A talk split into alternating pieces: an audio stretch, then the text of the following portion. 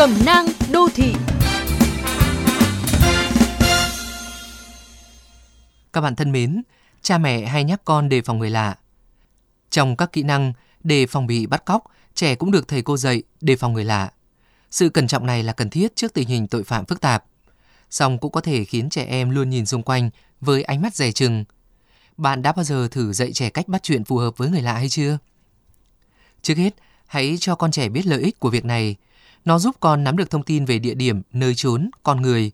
Khi cần thiết, giúp xua đi sự im lặng là cơ hội để con có thêm người bạn mới, đồng thời hiểu biết thêm về nhiều điều hay từ xung quanh. Tiếp theo, hãy hướng dẫn con về sự chừng mực, phép lịch sự khi bắt chuyện. Trẻ sẽ làm tốt nếu được người lớn bày cho những câu hỏi nên có, những chuyện gì có thể nói và điều gì không nên nói trong một cuộc giao tiếp cơ bản với người mới bắt chuyện. Điều này vừa bảo đảm an toàn thông tin cho trẻ và cũng không làm khó đối phương ở các câu hỏi riêng tư.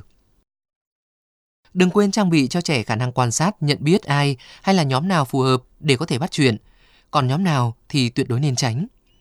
Cha mẹ, người thân có thể chủ động cho con làm quen kỹ năng này khi đi gặp gỡ bạn bè họ hàng hoặc những người chúng ta đã quen nhưng còn lạ với trẻ.